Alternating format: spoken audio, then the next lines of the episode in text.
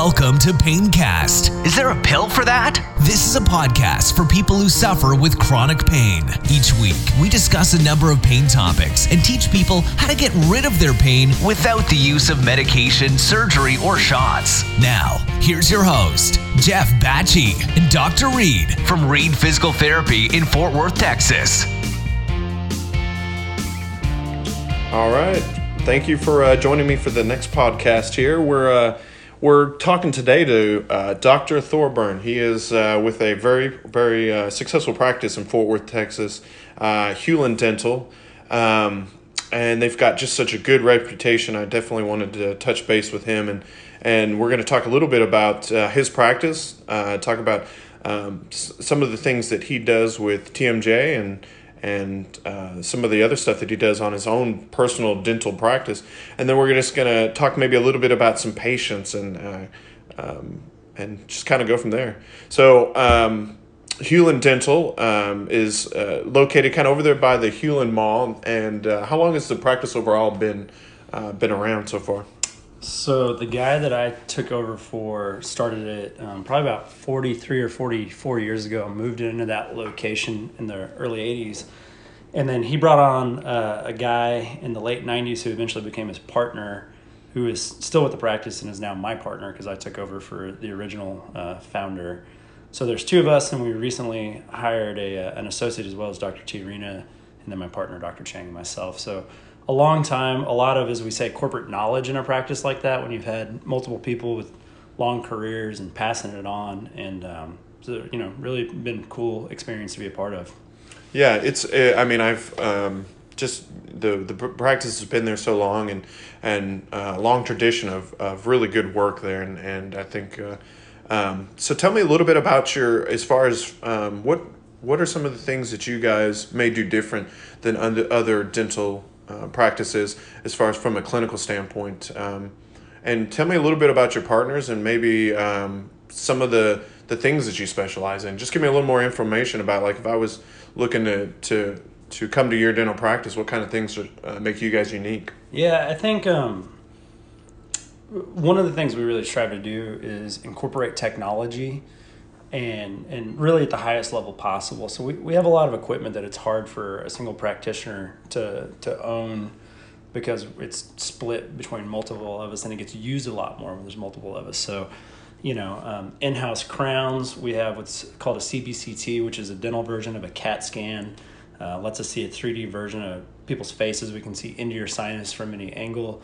Gives us, like when you hear a radiologist talk about, oh, this cut, that cut, and they're looking at an x-ray or a CT scan rather. Um, you know, we have our version of that, which is really beneficial because one, um, it allows us to catch things that otherwise we might not catch with regular X-rays, and it also allows us to get a lot of information. So when I'm showing that to patients, that I'm saying like, not only do we think it's this tooth that needs a root canal, I can then flip this vertically to where I'm looking down the tooth and I can see exactly how many canals there are and I can measure to the fraction of a millimeter how long they are. So before I even get started, on any type of specialty work like an implant or extracting wisdom teeth or doing a root canal, um, I know what I'm getting into. And it also makes it a lot easier for us to know when we really need to refer out to a specialist rather than handle it ourselves, um, which I think patients appreciate that we quarterback things rather than just, you know, saying, yeah, I don't really do this because I had a bad experience a couple times and I think it's better we send you out. Um, with that said, of course, there's times that we get in there and it's not exactly what we think, and we still do have to send them out. But try to do my best to, to explain all possible complications and minimize surprises and things like that before we ever start doing work. And I think that's part of what has allowed us to, to really grow uh, into a now three doctor practice. Yeah. So, I mean, that I, lo- I love that hearing that. Just the um, knowing that it, the patient's best interest is is really what you guys are after. I mean, referring to who you think is the best person for the job if it isn't you. And I think that's really cool that you guys are using some of the highest grade technology to actually go in there, um, see what's going on. So it's a very good first start. I mean, if you're not sure what's going on, this would this would definitely be a place that I would feel comfortable because I know they have the diagnostic means to to take care of me and, and send me if I need to go to someone uh, different than them. Now, tell me uh, just a couple, a little bit about. Um, you've got a couple other uh, people that work with you, and and tell me and yourself, obviously, um, being one of the dentists there as well. Tell me about what you guys do as far as uh, do you specialize in anything in particular or um, have a passion for anything in particular? Yeah, that's you know we're not specialists, and and I think that's one thing that the term is important. Patients understand we're general dentists, all three of us, but like you you said, we have our passions, and we have our things we really like to do, and we all do a little bit of everything to try to help our patients because like i said that corporate knowledge flows from one to the other. If i have a question on something that, that dr chang is really experienced in or really passionate about i will ask him. And it's easy because i can just you know kind of walk over and see where he is if i really need to ask that question or i can ask him when we have some free time.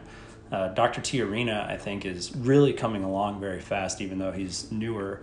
And i think it also helped me you know get up to speed much much faster than i saw a lot of my friends coming out of dental school with because I could rely on Dr. Stovall and Dr. Chang to give me a lot of just great advice and, and like I said, that corporate knowledge. So for me, surgery is, is kind of one of my favorite things. I love doing implants, bone grafting, uh, wisdom teeth extractions in particular. Um, I do a lot of cosmetics. Dr. Chang does a ton of cosmetics. Um, but we also do a lot of just the singles. You know, we joke, don't swing for the fences. Don't don't always give these huge treatment plans when it's complicated things treat the person, not the tooth or not the condition, you know, treat them first, then figure out the condition with the patient. So between, you know, the amount of Invisalign we do for someone that has jaw issues, that, that's something we have in our corner. And I can speak from personal experience when I was just getting these debilitating headaches and I tried, you know, Botox injections and I tried different guards and all kinds of stuff. And getting braces helped me the most because it got my teeth hitting properly and it minimized – uh, kind of the stress I was putting on my muscles while I was clenching at night and stuff like that. But then we also have other things that, that we get into from, you know, medicines that we'll prescribe to different guards uh, that are, you know, more trauma based versus more long term based. Um, I have kind of a trick that, that we've spoken about quite a bit that I'm sure we'll get into in a little bit um, about kind of breathing passages and what I'm starting to believe is really causing a lot of grinding and TMJ issues and stuff like that. But for us, you know, I think I think we all do a little bit of everything and we all do it well, but it's natural that you're going to have things that you are more passionate about and that you really like doing. And, um, you know, we, we often joke with a, a partial denture that, that, you know, sometimes there's needs for them and that's what people can get or that's what, you know, works best for them. They really don't want to go to a real denture and we're trying to save teeth and do that thing but we'll joke, you know, when you do veneers on somebody, which is an elective procedure, um, you can really make a pretty immediate difference in someone's life because something they've been self conscious about. They'll come in for one appointment, you'll do some work on them, put them in temporaries, and then they'll come back a couple weeks later to get the final result, and we'll see them in tears and crying and hugging us. And we always say, you know, when someone says, I want a partial, we'll say, okay, that's fine, we'll do it for you. But you know we've had people hug and say thank you and do that kind of stuff for for implants and for really for cosmetic stuff i've never had someone hug me and say thank you for a partial right yeah, yeah. and so it's it's the experience of discussing that as a group lets us kind of figure out ways to to give all those options to patients that you know works out well. Yeah two things that hit home when you're when you're talking i think very valuable. When i when i go to a dentist um, you know i want to make sure that i'm getting a plan of care that's that I don't feel was maybe influenced by uh, corporate America, and that, I don't know that. Um, I, I, have been to a few different dentists, and I felt that way, and I felt um, it was just felt so uh, uh, planned out. When they told me what I need to have done, it they had a chart for it, and, oh, and it just felt like if I have this, they're going to give me all this extra stuff. But um, what I like about you guys is that, and, and I've heard that from patients as well that I've interacted with, that you guys, I've seen that, you know, I don't feel pressured to to get things unnecessarily done. You give them exactly what they need, and give them the realistic uh, answer for what what's what's going on. And the other thing is, in a corporate America, I mean, sometimes um, I feel like everybody's kind of proving their own way. There's a lot of competition. Whereas you you guys sound like you kind of work as a team to get together for whatever patient you individualize that plan of care. So I, I think that's real neat. And and and I feel that that's very important. So we'll talk. Let's talk a little bit about TMJ. So our or the TMJ joint, temporomandibular joint. Uh, we've actually talked about this before. You know, TMJ pain or TMJ dysfunction. There's you know you got those two different different definitions, but basically the jaw gives you pain and and uh, you're not sure what to do with it, so you may see a, a dentist. Um, here at Reed Physical Therapy, we do we do um, head, neck, and face is our specialty, so we see a ton of TMJ. So I wanted to get with Dr. Thorburn and actually um, talk about a little bit about why these two professions work so well together. Um, the original uh, guy that kind of pioneered TMJ research and education for physical therapists is uh, Dr. Uh, uh, brilliant guy. He's got more research than than I can read. I mean, the guy's got so much going on.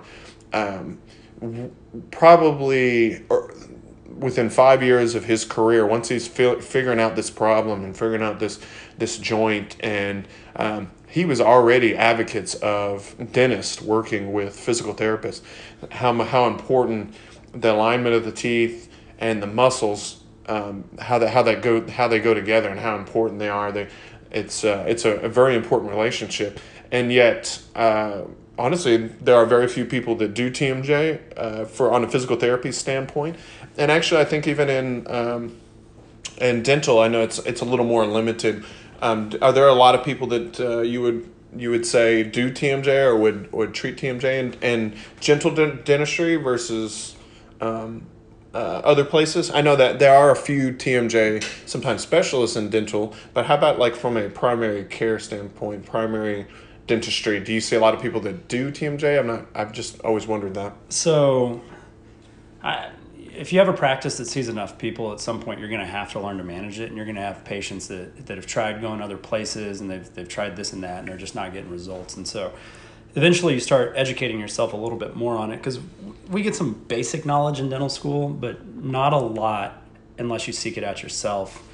And um, and one thing I think is really important for people to understand is there is no such thing as a TMJ or TMD specialist in dentistry. There there is no formal schooling for that. There is no title that goes with that, like an oral surgeon or an endodontist or anything.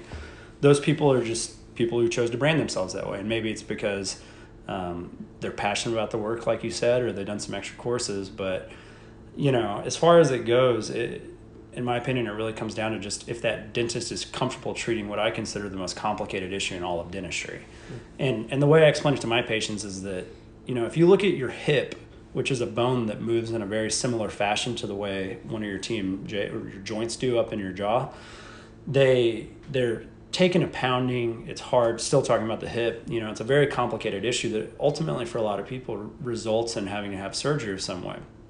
But what makes it a lot more complicated for dentistry is that that joint is connected to another joint that's identical on the other side, just mirrored. So to me, it's the equivalent of saying like, hey, we have to run and walk and jump and play sports and do that stuff with our hips, but we have a bone connecting our knees together. It's the same way I think of the jaw. And so it really complicates it because if one gets a little bit out of whack, it messes up the other side too. It has to compensate. And eventually that one reaches a tipping point. Maybe even treating the right side, the left side now starts new problems. It gets out of place. And so there's so many directions it can go that as a, as a dentist, all I can do is kind of develop what I know and what I'm comfortable with.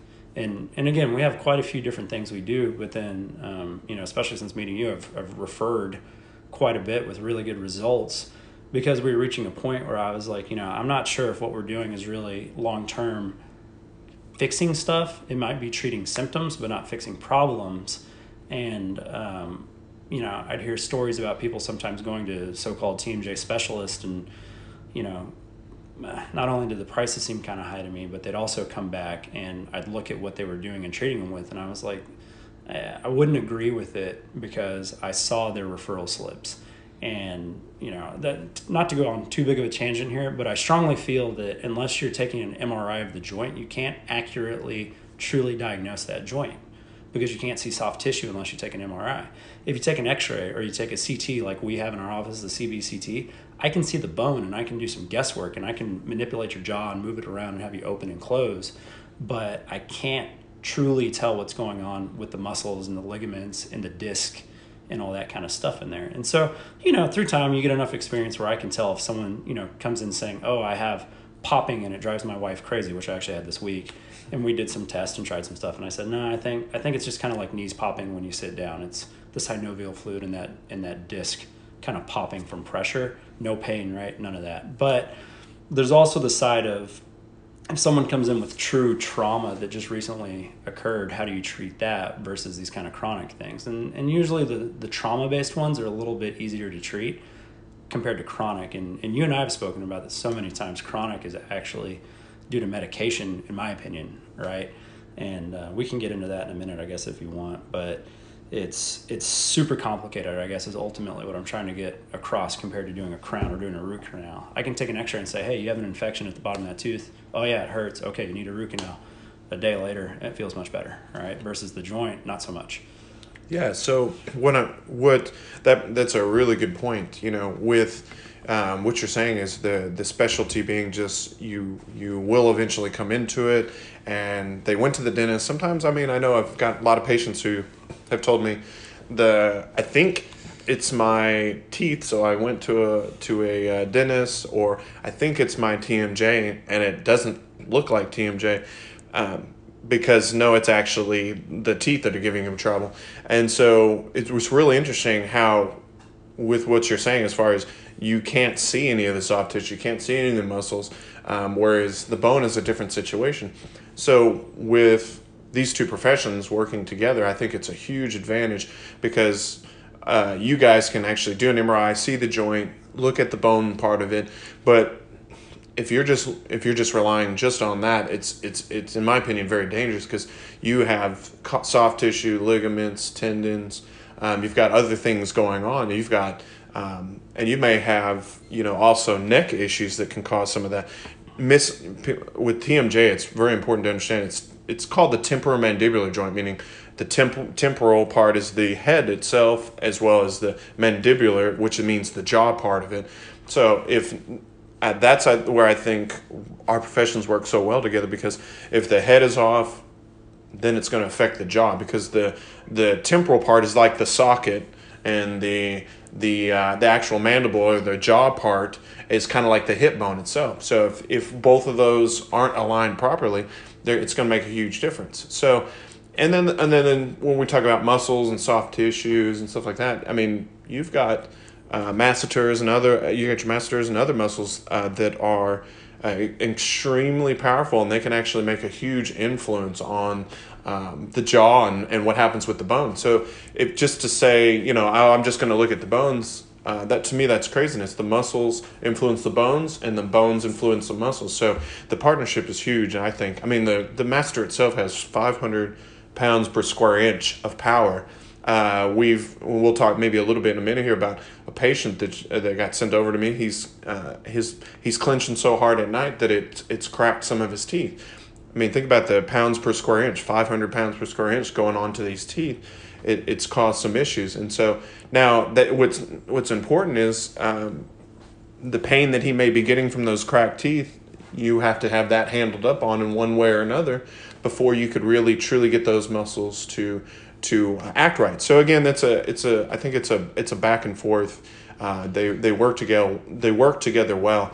And actually, actually, what I really like about we actually um, this we we're in actually in the same building, and we can go downstairs, or I can talk to uh, Dr. Thorburn. He he makes as busy as they are, they make themselves very available anytime you need to uh, discuss patient care. So when, just because he sends you somewhere doesn't mean that he's going to end up. Um, not uh, following up on it. So I've I've liked that, and I've and I've uh, I've seen a lot of uh, I see his patients do really well with with some of the care that he's given because he really does care about them. And we talk about patients all the time uh, that he's sent over, uh, and I think that's pretty neat. So tell me about um, your uh, as far as the TMJ TMJ joint affecting teeth. How what kind of things have you seen, or what what kind of issues with teeth do you feel affect the jaw joint? Yeah, so we um, there are a couple things in dentistry that I think have probably changed starting from before I began practicing, but in the past thirty years maybe. Uh, particularly when white tooth colored fillings came out, which were much softer than the natural tooth and much softer than the old metal fillings, the amalgams as we call them. Um, so, as far as the teeth goes, one of the primary reasons you'll see issues with the joint comes from the teeth having severe wear. So your teeth, let's say, let, let's say on average, just to make it simple, each tooth, top and bottom, that hit on each other are 10 millimeters long, right? So 20 millimeters total. Uh, the actual number falls somewhere around 17 and 19, but let's just say 20. So over time, we'll have patients that come in that are worn down to 16 or 14 or 10 millimeters. They've worn their teeth down so much that they're at 50% of what they originally were. And what ends up happening is those muscles become either shortened or elongated, depending on which of the muscles of mastication we're talking about. Like you said, the temporalis or the masseter, what have you. There's a few more involved that are, that are really back there that you can't see. Um, and we have to kind of look at is there anything to fix it? And there is, but it's very expensive. And the term you might hear dentists use is called full mouth rehab. So while guards and whatnot are helpful, people don't wear night guards 24 7 and they don't wear uh, orthotic devices, as you might say in the medical field, 24 7. And because of that, you got to figure out something that works for them. So, unfortunately, full mouth rehab, which is getting those teeth back to the proper size or length or height, is the term we use actually, height, um, is, is a big, long process that requires a lot of planning and unfortunately a lot of cost to the patient because at that point you're discussing doing pretty much every tooth in their mouth with a crown.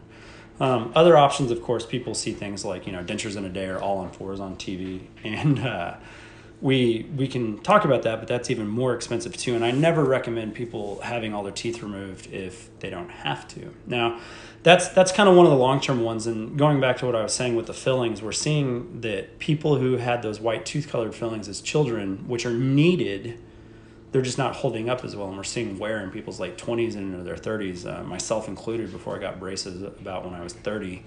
Um, we were just seeing extreme fast wear that you typically didn't see until later in life in people. And so, what I've become really accustomed to with patients is when I see this early, I start taking photos and showing them the wear and tear before it gets to that that tipping point where it's, hey, I can no longer talk to you about something simple like wearing a night guard every night or or finding ways to manage your clinching. Instead, we have to start talking about redoing every tooth in your mouth, um, which I think is an unfortunate thing to go through, and and it's hard. It's hard for patients, yeah. you know, and it's hard on the dentist too. That those are very long days and very very long procedures. Yeah, I, I, I totally agree with what you're saying. Um, so so what I really when I hear that I that makes a huge difference as far as um, early detection versus waiting and wait until it's done the damage.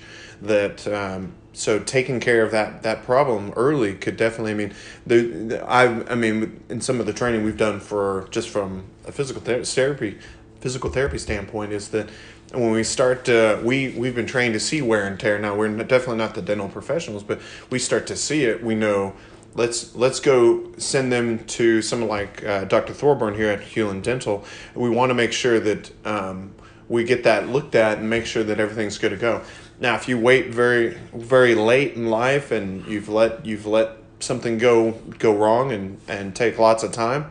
Um, you have more more of an expensive problem, and that's why I think our, our professions worked well together. Is because that they are um, it's it's it's paramount that you take care of something that comes up um, I always think about it like a car. If you uh, if you needed an oil change, but you decide to wait, you know, a year before you once the oil change is supposed to be done, but you waited uh, a year to do it, then don't be surprised when you know the engine uh, eventually uh, gives out on you.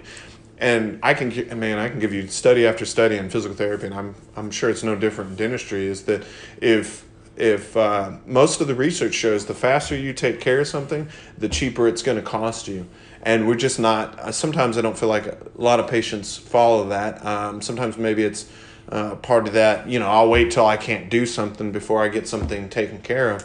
Um, but, it, but at the end of the day, it's going to be a, a very costly uh, uh, price, maybe takes more time.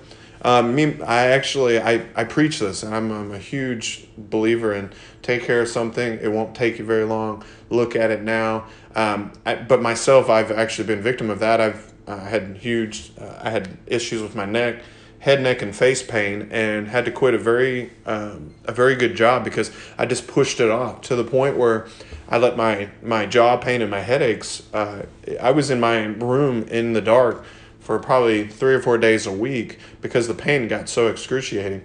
So I basically put off something that I, already knew there was something going on. Um, I heard clicking and I heard this, or I noticed pain here. Um, and yet here I was just pushing through. I think maybe it was more my personality. you know, just hey, I can, I'm I'm tough. I mean, I can get this. I'm I'm good. But at the end of the day, it just cost me uh, a lot more time and money. I had to give up a job I really wanted at the time. Um, but you know what? It put me on this new path of passion for uh, TMJ and head, neck, and face stuff, and and also uh, gives me a, a I'm a, I'm in a good example. I'm the guy that's uh, don't do this or or I'll, I'll tell you why you shouldn't do it because I might have done it wrong. So I think that's interesting with the, the amount of stuff that uh, you guys may have to do dental from a dental standpoint down the road. So tell me a little bit about okay. So when we when someone comes in with um, uh, TMJ pain or TMD or temporomandibular dysfunction, what what kind of things um, would you do for that individuals to start off with? Let's let's say it's early early in the game. They did they were that ideal patient, man, you just want to hug them because you're like, man, that's the good, that's the right patient, right? You know, you're going to do this right. I wish everybody would do it your way. Um, now I've got to do a lot more down the road, but you decided to get this done early. So what do you, would you start off early? Uh, they're just, they find themselves just getting pain and clenching. Yeah. What would you start off as an early um, but there's a little maybe wear and tear or on the teeth a little bit. But what would you do for that patient? Yeah, so the, the pathways I go through on figuring this kind of stuff out is you know, I start with a couple questions. So I always say, you know, what's going on? Does it hurt at night? Is it hurting worse in the morning or in the afternoon? How have your stress levels been recently, which I'll go into in a second.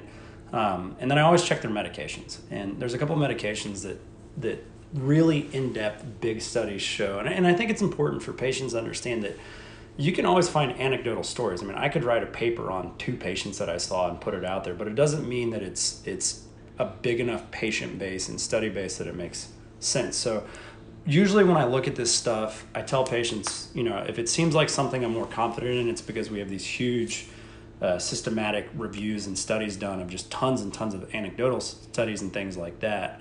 Um, and then I have ones that I say, you know, the science isn't quite figured out yet. And sometimes I'll joke, like, you know, it seems kind of like black magic to me or whatever, but it seems to be working. So, you know, they'll give me the questions. If they're taking uh, antidepressants, um, chronically for years, if they're taking sleep medication to fall asleep at night, and if they're taking ADD medicine, which goes into a whole different facet of clenching with children, um, we're finding that those things seem to deaden the feedback mechanism that tells your body not to clench. And the, the base idea that I hear people use to explain it a lot is your sympathetic feedback mechanism, which essentially controls the fight or flight response in the human body, is that while you're asleep, if you're clenching, you know, someone who says it feels worse in the morning, right? Going back to the question I asked, if they're asleep and that's where they're clenching, I will check their their muscles in their jaw and then up behind their ears and around their forehead, the temporalis, like we also mentioned earlier, and I'll feel for any knots in there, kind of like a physical therapist might as well, and see, okay, where am I feeling more of them? Is it from clenching more in the jaw? Does it wrap around by the ears? Typically, if I see it, you know, up behind their ears and I can feel knots up there, they're going to be getting headaches. So my next question will be when you get these headaches that are hurting and the jaw pain, is it feel like it's coming from your face back towards your neck or does it feel like it's coming from your neck and shoulders up towards the top of your head? And I'll wave my hands in those two directions and it's kind of a cue for me to see is this someone that it seems like it's coming more from teeth issues and kind of that height of biting like we talked about earlier or is it something in their neck that's causing them to clench a lot and that's when I'll usually refer them out to someone like you. Um, so those are kind of my first things I check with, and then the other thing I always talk to them about is is their breathing and how do they feel they're breathing at night and stuff like that. So I have a real simple um, exhibit I'll do with them or exercise rather I'll do with them where I have them kind of clench their teeth together end on end so the air can come through and then I'll have them breathe through their nose. And I'll say all right that's your baseline. That's how you breathe through your nose while you're asleep typically. Then I'll have them pull air through their teeth as well. How does that feel? Okay. Now open your mouth but keep it kind of in a natural place but tuck your chin in like you're sleeping like a lot of people who sleep on their side do and tell me how that air feels like it's flowing through. Now I want you to sit up straight and I want you to press your jaw as far forward as you can. Your bottom teeth are way in front of your front teeth and I want you to breathe through your nose and your mouth and depending on what I see happen with them, if they say on that last one, ooh, I do breathe a lot better through my nose when I do that, I know that the issue is more coming from the back of their throat. If they say, no, it doesn't seem to make much of a difference through my nose, but it does through my mouth, again, back of the throat, but also there's some constriction going on in their nose, which is when I start thinking about um, recommending breathe right strips, which, you know, I don't, you know, that's the brand name. You can find all kinds of other versions, CVS and whatnot, but I think it's a really important distinction between someone who has breathing issues in the back of their throat, which can be very complicated. And we have some things, but a CPAP is usually where they start. Get a sleep study, get a CPAP, and then if they don't like that, we have some dental things we can do. Um, but if it's a nose issue and you just give them a night guard to stop the grinding, you're really treating the symptom and not the cause. And I thought it was super interesting when I learned about that from from a guy that I met in Florida a couple years ago as a prosthodontist. And he said exactly what I just said. Okay, if if it's a nose issue and they're not getting breath through the nose, and that's what's triggering that fight or flight mechanism, which making them clench a lot at night because their body's ready to go, um, you got to get them breathing through the nose. And and a sleep device isn't going to do that. You know what I mean? So he recommended one using something that opens up the nasal passage. So for some people, it's like a Flonase. He had one that was a, a xylitol based one that you can find like on Amazon. It's XY, um, XYLOT, right? So search for that and you can spray it and it's a little bit easier on your tissue than something like Afrin. Um, and then the nasal strips, which open it up. And it was funny because I had worn a night guard, you know, forever since I had my braces. And then I started wearing the the night strips, and all of a sudden my clenching just minimized. And it was clear that you know, type A personality, high stress, high stress job. I don't take any medications, you know, regularly or anything. I might take a like an Aleve or something. But if I don't wear those nasal strips now, I can really feel that clenching and all that stuff I did before with the Botox and the braces definitely helped. But you know, the Botox injection, so my muscles couldn't clench as hard. Uh, different pain medications that you know physicians were giving me. Those those little cheap nasal strips have made a much much bigger difference, and I think it's an a really cool idea to think about that you're treating the cause, even if I think the science behind it is a little bit of black magic because we just don't have enough research yet to say for sure that's what it is. But as far as it looks right now, it seems like it's the sympathetic feedback mechanism, and there's some there's some barometer in your nose that says, "Hey, we're getting enough air through here, relax." Versus you're not getting enough air, you need to be ready to, to rock and roll like it's fight or flight.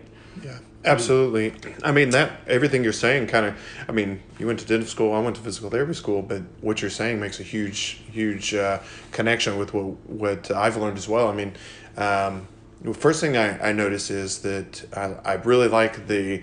I mean, he's just giving you an example of, hey, I've. Um, if I think uh, you need teeth repair, that's that's one thing. But he's going to try something more simple things. So that's one of the things I feel like you're you're getting really good care there. So sometimes it's not just building up a, a plan of care that may be overly done and overly treated. So he's telling you about the first thing he's going to try is maybe a nasal passage uh, strip or like a breathe right. So that's a huge difference.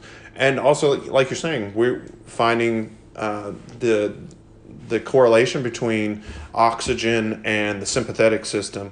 So obviously the the lack of oxygen makes a huge difference in your body. It changes the whole chemistry. Um, and from a muscular standpoint, uh, uh, we're huge on when people are um, usually people that have TMJ issues almost always have breathing, uh, breathing issues, and it could be coming from the passageway. Sometimes we look into like the mid back because their the rib cage is not expanding right, so we have to look and make sure that all the ribs are moving, um, and uh, a lot of the muscles on the front of the neck uh, like the sternocleidomastoid. But long story short, it's just the, the muscles that when you get angry, it looks like a V shape. Those things are super activated because they're accessory muscles, meaning they when you're trying to breathe, if if your whole neck looks like it's um, struggling to breathe because you're using these extra muscles, those are muscles that are causing you um, to breathe harder, and and so um, and, it's just tightening up another muscle that's around the the the uh, TMJ and jaw issue. And then they've done a ton of research on showing you that if your muscles are not getting enough oxygen, uh, they are going to go there. It's a hypoxic environment, meaning that that it's it's kind of like if uh, I know this sounds like a bad analogy, but uh, how would your body react if I closed your mouth and your nose and I held it? Would you be very calm? Probably not. You'd probably fight me and kick me and say get off me and and uh, because what I've done is I've I've taken out, out your oxygen supply, uh, and and you need that oxygen supply and muscles are, are uh, take up um, a huge portion of your oxygen supply and need it. So what they're going to do is become reactive. They work with the, with the nerves, clench down, and and um, most of your blood supply that you utilize on a daily basis that comes out of your heart actually goes to one of your muscular systems. Uh, your heart, your your heart itself is a giant muscle. So the idea is that uh, breathing is part of that system. You know, if, if you're not breathing right, then you're not getting the correct oxygen into your blood flow, which then affects your muscles, can then can affect that sympathetic system that he's talking about. And sympathetic is, is, is a fancy term for that. He said fight or flight, where your nerves are, are clenched and aggravated. Um, it's, it's your neurological system that's responding to not having enough oxygen, for instance. There's other things that can cause that. Stress, as he talked about, people who are stressed, type A. Um, so there are other reasons that you can be in a sympathetic uh, uh, system there. So it's uh, it's very important that understanding some of the some of the causes breathing is very uh, a very important start. So let's let's talk about so after you've kind of assessed their breathing, you've looked at it, you're looking at if it's muscles, and now you've looked at if it's you think it's more teeth, jaw related versus neck um, now we've we've kind of done that, and so uh, sometimes you know you'll try. Um, as far as uh, medication, um, typically where if somebody's kind of new at it and they've started to clenching, is there anything that you recommend for?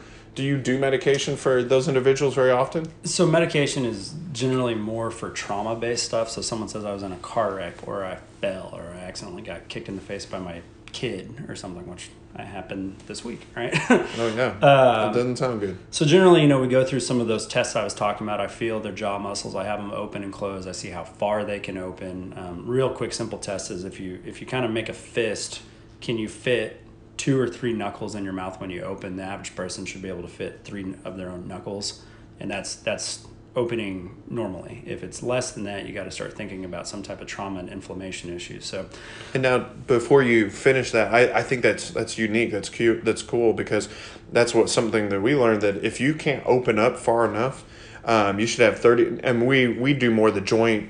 Um, 35 to 45 millimeters is of normal opening and it's huge if you should you he's giving you tricks that you can test at home that so you can be it's body awareness so that you know when an issue is coming up and you can get it looked at prior to.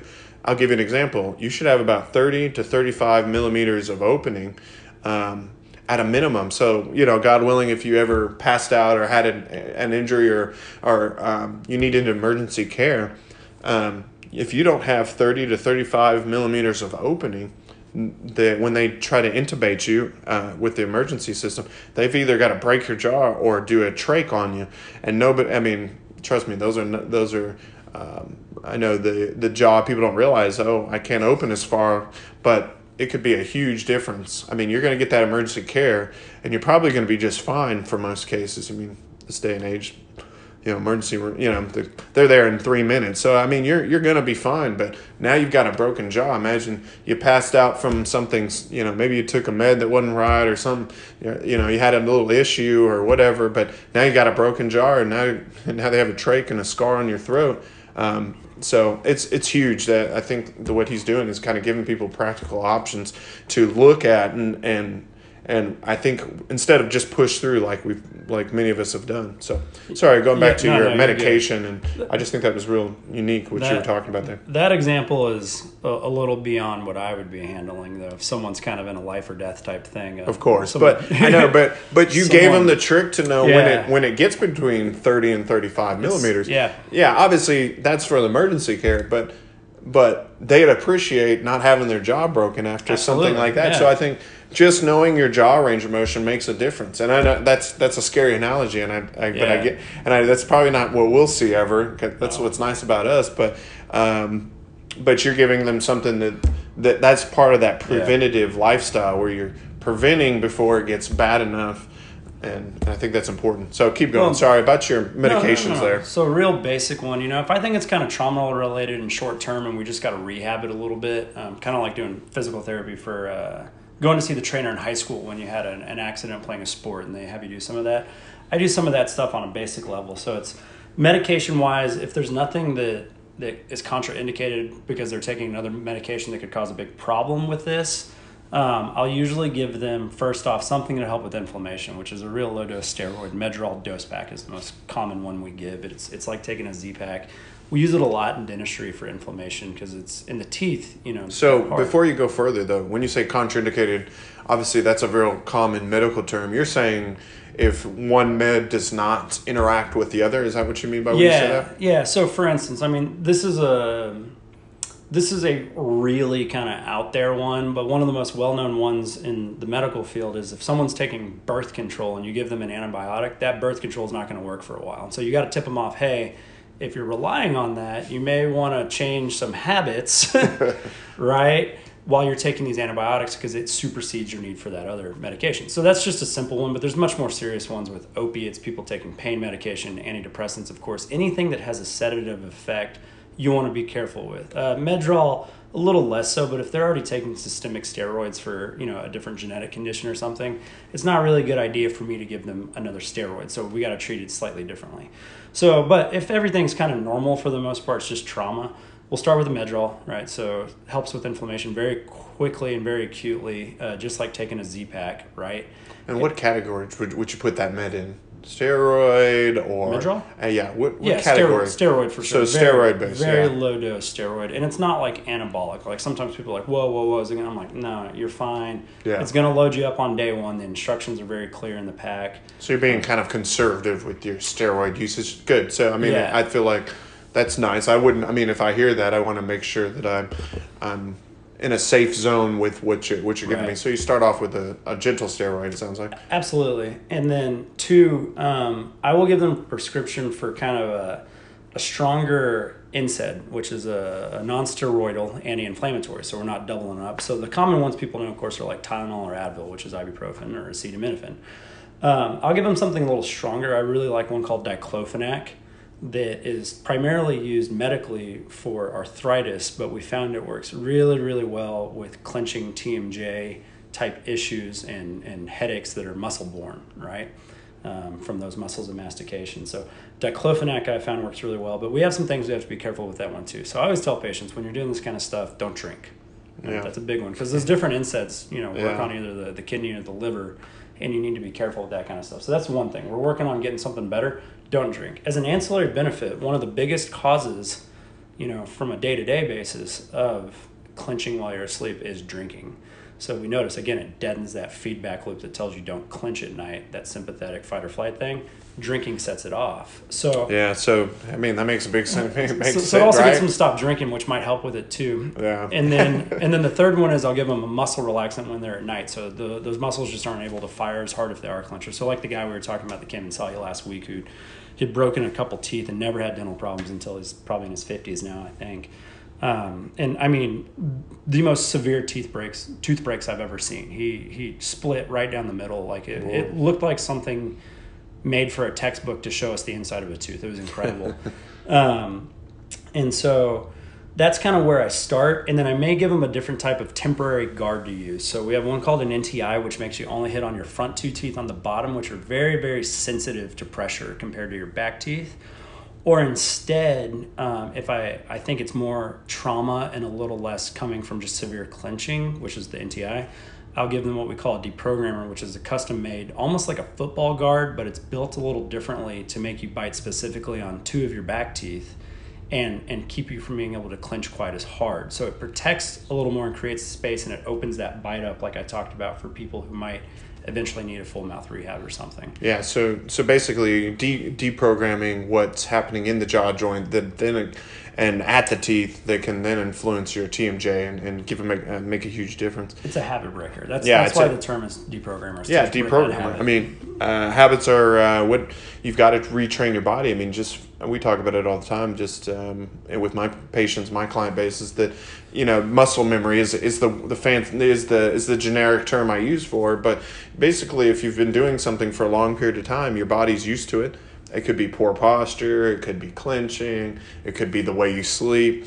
You may move a lot in your sleep and uh, not even know it, but your body's been doing it for so long. So that's a good example of the. It could cause. Um, if you're using the the device that he's creating can help deprogram and and again looking to deprogram what your your body usually does to hopefully find a, a long term solution um, and tr- and create new habits. Um, I think that's huge, and and uh, when we look at Jaws as well as we we look from how are they sleeping, what position. We do pillow fitting. We talk about how you're driving, what positions are you in when you're sitting at the office. Um, those are all opportunities. We talk about stress and breathing techniques. Again, we're, we're looking at some things outside of what would like someone with Dr. Thorburn would look at, but but how to gently change the way you do things to now make a huge impact on your body.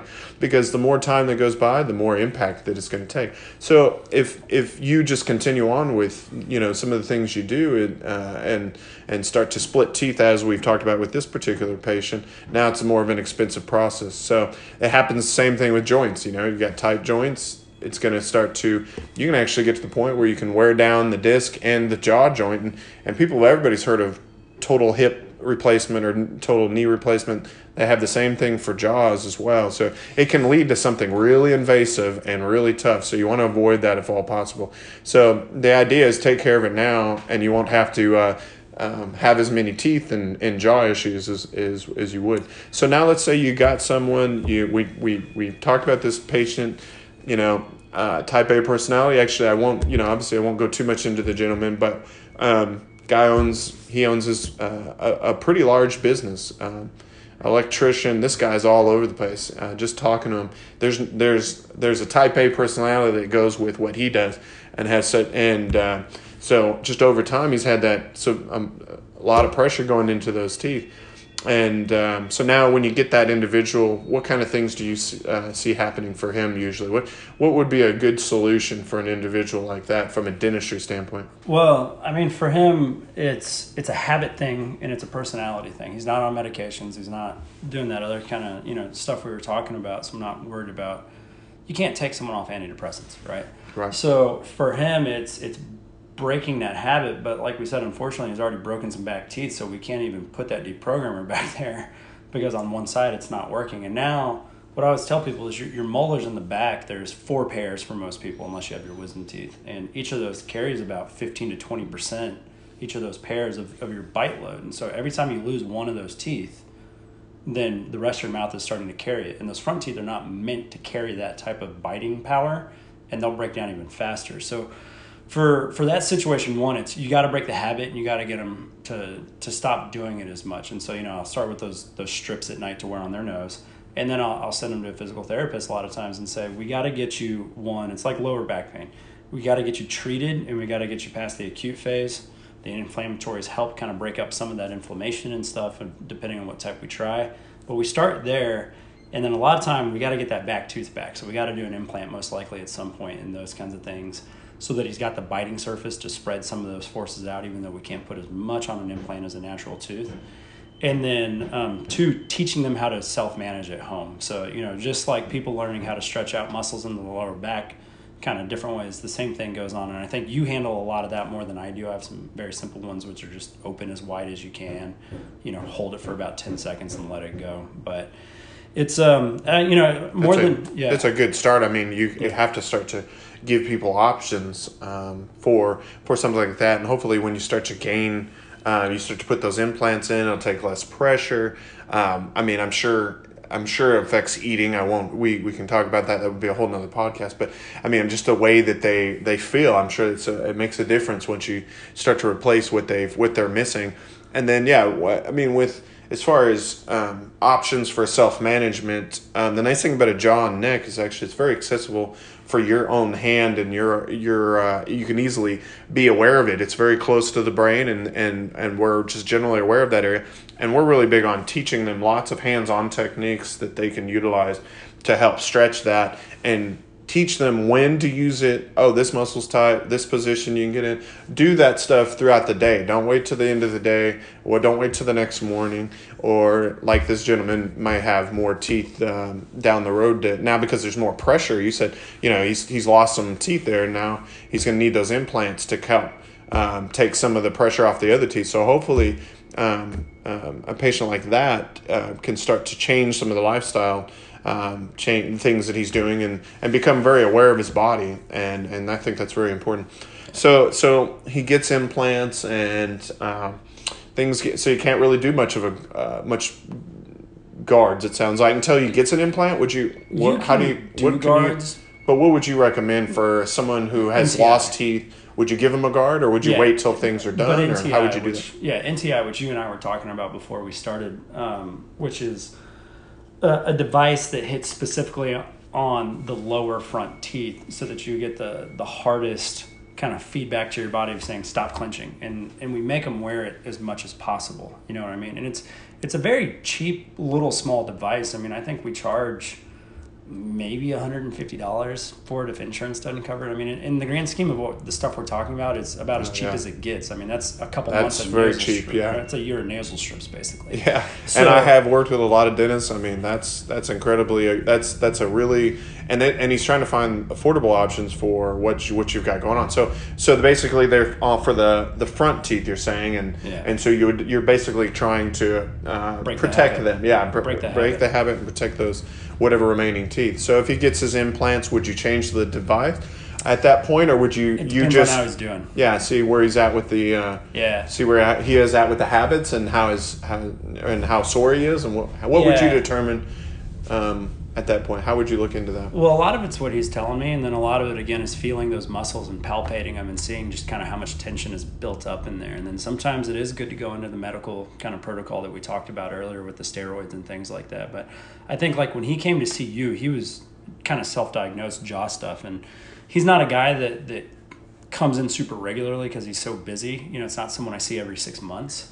Um, came in kind of from an emergency standpoint originally, and then another emergency, and then he came back saying, "Man, this is what's going on," and and we talked about it. But it's it's just complicated. And if if there's one last thing I could say, it's that TMJ in dentistry is the Wild West. It is it is what we know the least about from a scientific standpoint, and it's the most complicated because there's so many reasons that it can happen, and there's so many different ways of treating it that you just got to kind of go through the motions and try different things with those patients and get feedback from them. So more than anything, if he comes back and he's you know tried an NTI and he's gone and seen a physical therapist and, and done some treatment and he's you know had dry needling and things like that, and then we try the medication. Yeah, the next step would probably be surgical and i'd say hey you need to go see an ent and you need to talk about getting your airway cleaned up and let them diagnose whether they think it's the back of your throat or out through your nose which is not a fun thing to go through but i'll say this i've had a few patients here and we take that ct scan like i said that, that cone beam um, and it always lets me see people's throats from the side i can see all the way back to the, the front portion of their spine and so I can tell pretty quickly if someone's closed in the back of their throat from looking at that x ray, right? Again, I can't see the soft tissues, but I can see just how much physical space there is between basically the roof of their mouth, their soft palate, their tongue. And we do get some muscles, like the big ones like tongue muscles, but I don't get discs and things like that. And I can see their spine. But you're still seeing the overall space, and I can and- see the space. Yeah, you can see the space, and that's that's kind of a, that's a huge. And then you will send to the person that will now investigate that space and decide Exactly. if there's something there, and and finding, like you said, like a cause, a, a root cause for their Yeah. issue versus just yeah, we're done. Good good luck. You know, I mean, you want to find that that root cause because otherwise it's just going to come back on them. Yeah. So the the surgery at that point, I've just had some people who've had, um, you know, their nasal turbinates opened up because they were too inflamed and too closed chronically. Say, you know, all of a sudden I noticed less headaches, less tension in my jaw and forehead and things like that side of my head. And so that's that's not for everybody. Sometimes it's easier just to manage, and there's times where people are really stressed and they need to use nasal strips and a night guard of some sort. And there's times where they can go without it for a while and they'll be okay. Um, but like I said, it's just really complicated. And until we get hands on and we go through trying a couple different things, it's it's everything's different for every person. Yeah, so an individualized um, uh, treatment plan, I think it's huge. too. We just kind of talked about some of the, the basic information that, that we just kind of gave you a, a, a, a single case, but I, I'm I, I think that's what's unique about working with two professions. You're getting um, the whole view. You're getting the teeth, you're getting the jaw, looking at the passageways. You're looking at some advanced imaging if needed.